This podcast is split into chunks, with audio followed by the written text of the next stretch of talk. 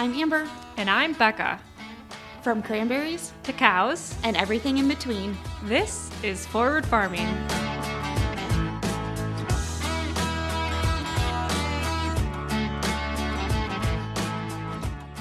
Hey guys, welcome back to Forward Farming. We are just going to give you guys a quick little mini episode for this week, our second one of the week, just because the Wisconsin deer season is starting this weekend on Saturday. So we wanted to hop on here with a DNR warden to kind of give you guys some gun safety reminders for the weekend. And especially if you're taking your kiddos out with you, I know that can be a little bit stressful and exciting for them. So we're just here with Steve. He is a DNR. He's with the DNR, and he's just going to kind of walk us through just some general gun safety tips for you guys. So thank you, Steve, for coming on here today with us and giving everybody a little refresher. Yeah, you're welcome. So like Amber said, my name is Steve Swiertz. I am a conservation warden with the DNR. I am stationed in Washington County, which is in the southeast corner of the state. I know, Amber, you said you're up in Warrens, and Becca, I know you had, or they said you're down in the southwest corner. So we kind of got a good chunk of the state covered here. This is a really exciting time of year for a lot of people. This is one weekend where families and friends get together from all over the state, and frankly, from all over the country, and they come to partake in this time-honored tradition that we have, and that's our traditional 9-day gun deer season. Along with that, a lot of people in the woods.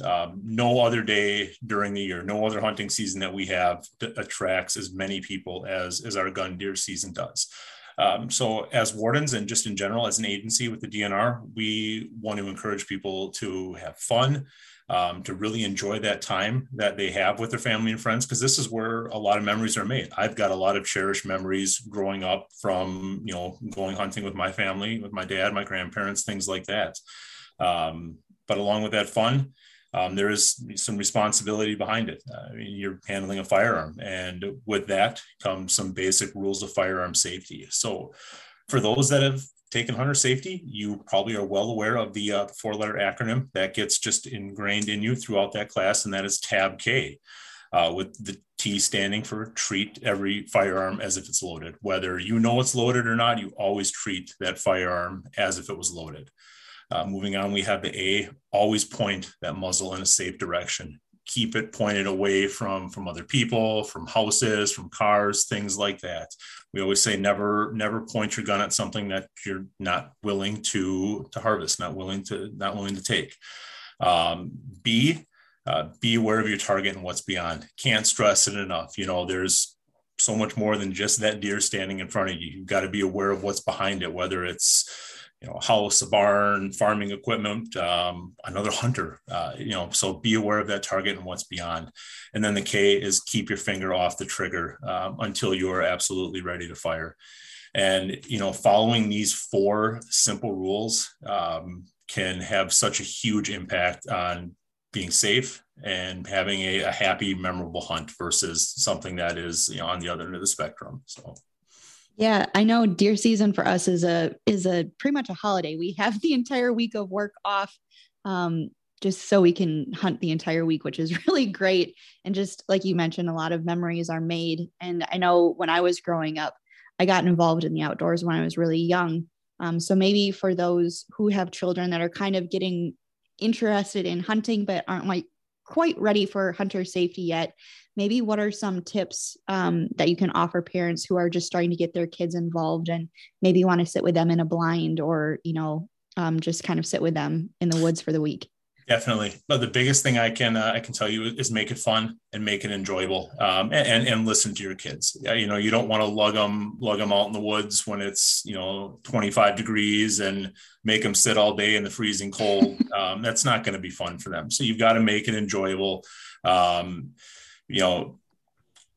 Tailor your hunts to those children. Make sure they're properly dressed. If you do hunt from the consumable ground blind, maybe bring them some snacks, something to eat, something to drink, something to keep them occupied to pass, some of the time that does occur during, a deer hunt where you're not seeing animals. But really the biggest thing is make it fun, make it enjoyable, and make it interesting for them. Listen to what they have to say. If they tell you they're cold. It's probably time to pack it in and go get them warm. The last thing you want is to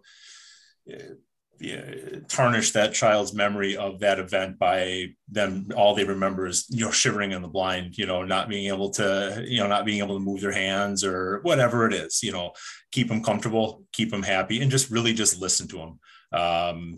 And I do that with my son. You know, I take him out with me. He sits with me. If he tells me he's cold, hey, I understand. It's probably time to head in. If he tells me he's hungry, okay, we've got some snacks. But just those, you know, those little things that you do ahead to get him prepared for it make all the difference, you know, the day of. So, and really just be understanding, you know, that, you know, it is a child. They aren't conditioned to sitting in the cold and sitting out as long as some of us are that have the experience in doing it. Along with the safety aspect, the big thing with our gun deer season, be safe, be visible. So wear that high visibility clothing, that hunter orange, that blaze orange, or the fluorescent pink if you so choose. Can't stress it enough. It's amazing how many people we do run into during our gun deer season that are required to be wearing that color clothing and just aren't. It's simple, you know, get yourself a cheap blaze orange shell from Fleet Farm or wherever, and it can go over all the other clothes you're wearing. But really be safe, be seen. So wear that orange, wear that pink, whatever it might be. Best way to stay safe out there. Yeah, speaking of snacks, I remember sitting with my grandpa when I was little, try to go for some quiet snacks. He chose to get a bag of Funyuns, and then he got mad at me when I was munching on Funyuns when the deer started coming out. So gummy snacks are always good, and not the crunchy snacks. Just a little pro tip. Speaking of blaze orange, the pop-up tents, the kind of the fiberglass blinds are becoming more and more popular. What is a requirement? Is there a requirement to have some sort of blaze orange on those for visibility, or are those just kind of okay in a field with nothing on them? So it's dependent on what type of land you're on. If you're on our public lands, you do need to have, it's 144 square inches of a blaze orange visible on that ground blind. Most of them now when you buy them come with it. It's just basically a cap that fits over the top of the blind. Other than that, you can buy them at just about any local reputable sporting goods store. They usually sell them in the area with the ground blinds. It's just a blaze orange cap that goes over the top and provides, you know, 360-degree visibility with that blaze orange. When it comes to private property, you do not need to have that on there. You're not required to. So that plain camouflage blind is, you know, legal, sufficient. We always recommend, you know, that be safe, be seen. Your private property is your private property, but you never know when somebody might get turned around, might get lost, you know, trespassing issues, things like that. And you know, to really prevent that accident, you know, put that high visibility blaze orange on that blind, on the shelter, whatever it is. But on private lands, it is not required. Good to know. I'm going to let my dad know that, because he's a stubborn hunter when it comes to that. This is his first year in a ground blind. So He's learning all the tips and tricks. And like I said, even though it's not required by law on private property, it's always a safe recommendation to do it. That would be my recommendation, but it is up to that individual hunter at that point. All right. Well, I'm just going to take that little snippet and I'm going to send it right on over to him so we can hear it straight from the source.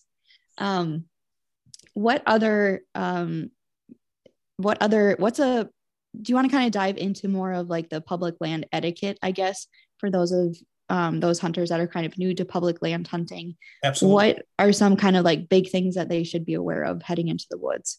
So a lot of our public properties are shared properties. They are multi-use properties. At any given time, they're going to be open to a lot of different activities.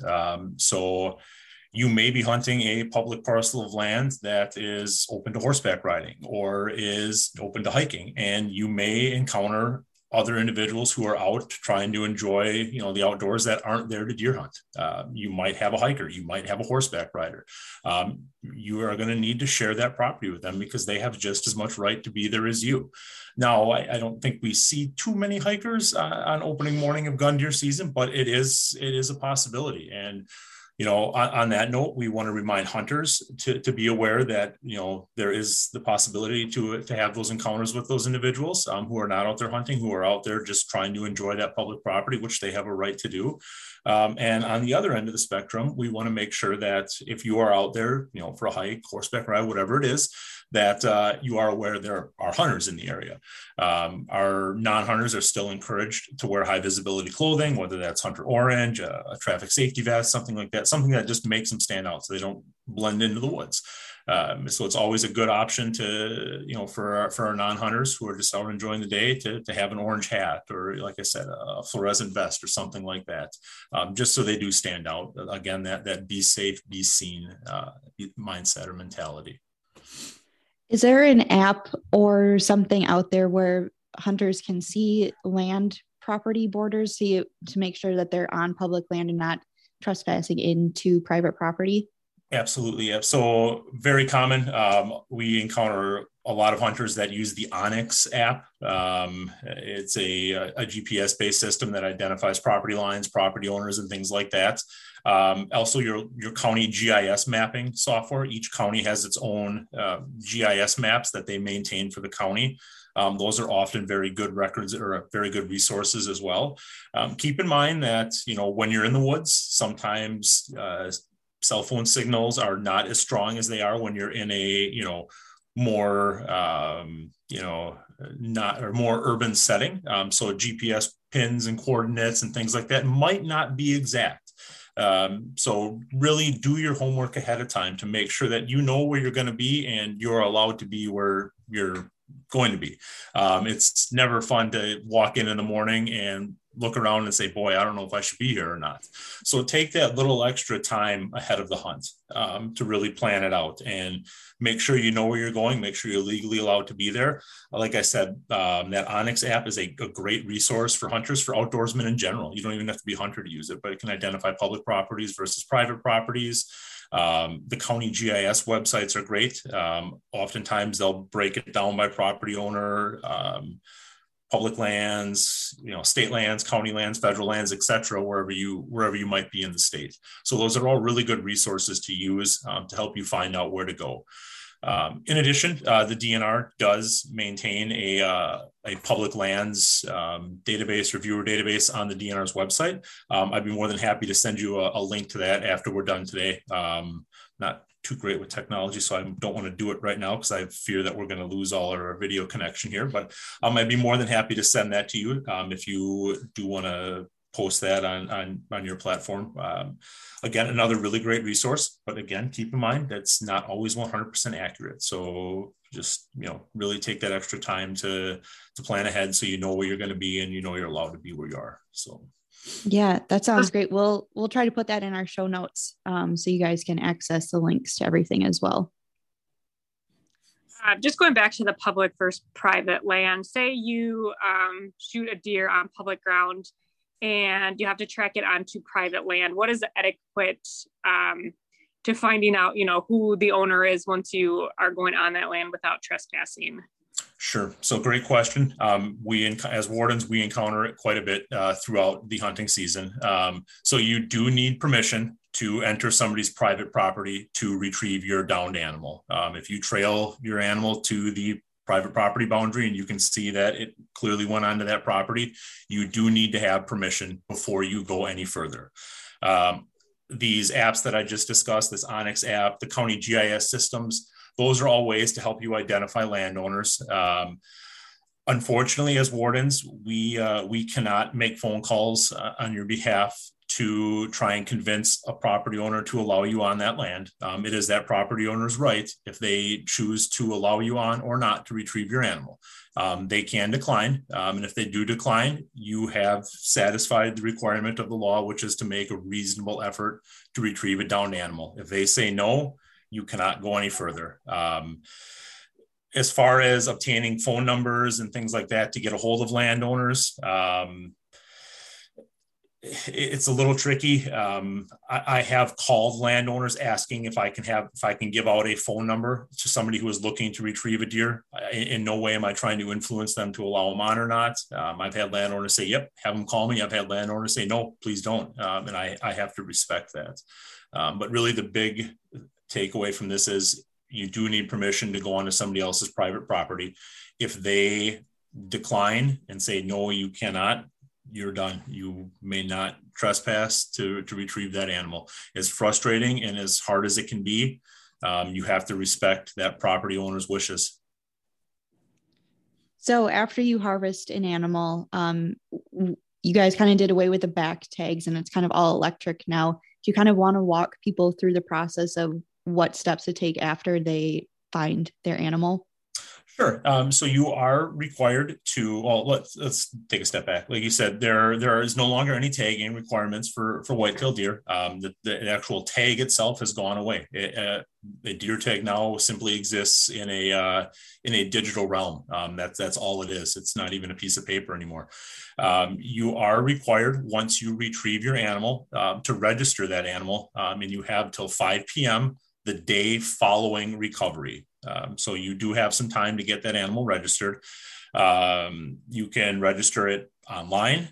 You can make a phone call to register it. Again, I'll send the links to some of those so that you can post them on your podcast. There are no longer any of the registration stations per se, like there used to be. You used to see the red, big game registration signs at the local gas station or whatever it might be. There still are a few locations that serve as registration stations, meaning they will provide you with a computer or provide you with a phone line to make that call or log on to register your animal. It is very easy. One thing that I will hit on is that at about 4 p.m. on Saturday, that line is going to get very, very busy. So expect to have some wait. You might even get disconnected. Don't give up. Don't get frustrated. You have time to get that animal registered. If you can't get it done right away, remember you have till 5 p.m. the day following recovery of that animal of the deer to get it registered. So, I get it. It can be frustrating. Everyone's trying to get it done because they don't want to forget about it, whatever it might be. So if you get disconnected, just wait a little bit, make a call back. So there are some testing options that you can take as well after you harvest a deer. CWD is kind of, I don't want to say taking over the state, but it is in a lot of counties in the state. So if you want to get your deer tested, where can people go to send, what steps do people need to take, I guess? So we do have like self-service CWD, chronic waste and disease testing locations scattered throughout the state. Where I am in Washington County, I have one at Pike Lake State Park. There's one right in the main parking lot. They have the wildlife staff have a kiosk there with a clear set of instructions, how to submit your sample and the information that they need. And like I said, we have these scattered throughout the state. I will send you the link because I did reach out to our biologist ahead of time to make sure that I could get you the appropriate information for that, because it is a very common question that comes up. And we want people to A, have their deer tested if they feel that's what they would like to do, and B, know how to do it and where to do it. So I will send you all that information. And then I'm also going to send you the statewide contact that we have within our agency for CWD related questions. You can reach out to her via email, via phone, whatever that might be. And if you've got specific questions about it, she's going to be your person to get them answered. That's the realm that she works in. That's her specialty. Great. So if you are not lucky and you don't see anything like me, because I'm eating Funyuns all day, what is the appropriate time to start heading out of the woods, start heading out of your stand? What are kind of the legal shooting hours? So the legal shooting hours will be available. They're posted in the back two pages of our registration book, both for the north and south zone of the state. Just make sure you're following the deer hunting table, because there's separate tables for waterfowl, small game. Make sure you are abiding by the deer season one. And then you'll also see that the state of Wisconsin in the regulations has different zones where you have to add on time for your start of the day and then add on to the end of the day. So make sure that you're adding on the appropriate amount of time. Really, the law reads now that as long as you do not shoot outside of those established shooting hours, you can stay in the woods if you wanted to. Touching on the safety aspect of it, you know, we want people to be seen. If you want to sit till closing, perfect, great. I've done it many times. But I also don't like walking out in the pitch black with a small flashlight, and, you know, it's good to be seen and it's good to have that visibility. If you're comfortable walking out in the pitch black, perfect, you know, make sure you have your flashlight, whatever that might be. But there really is no set time that somebody has to be out of the woods, as long as they abide by those legal shooting hours.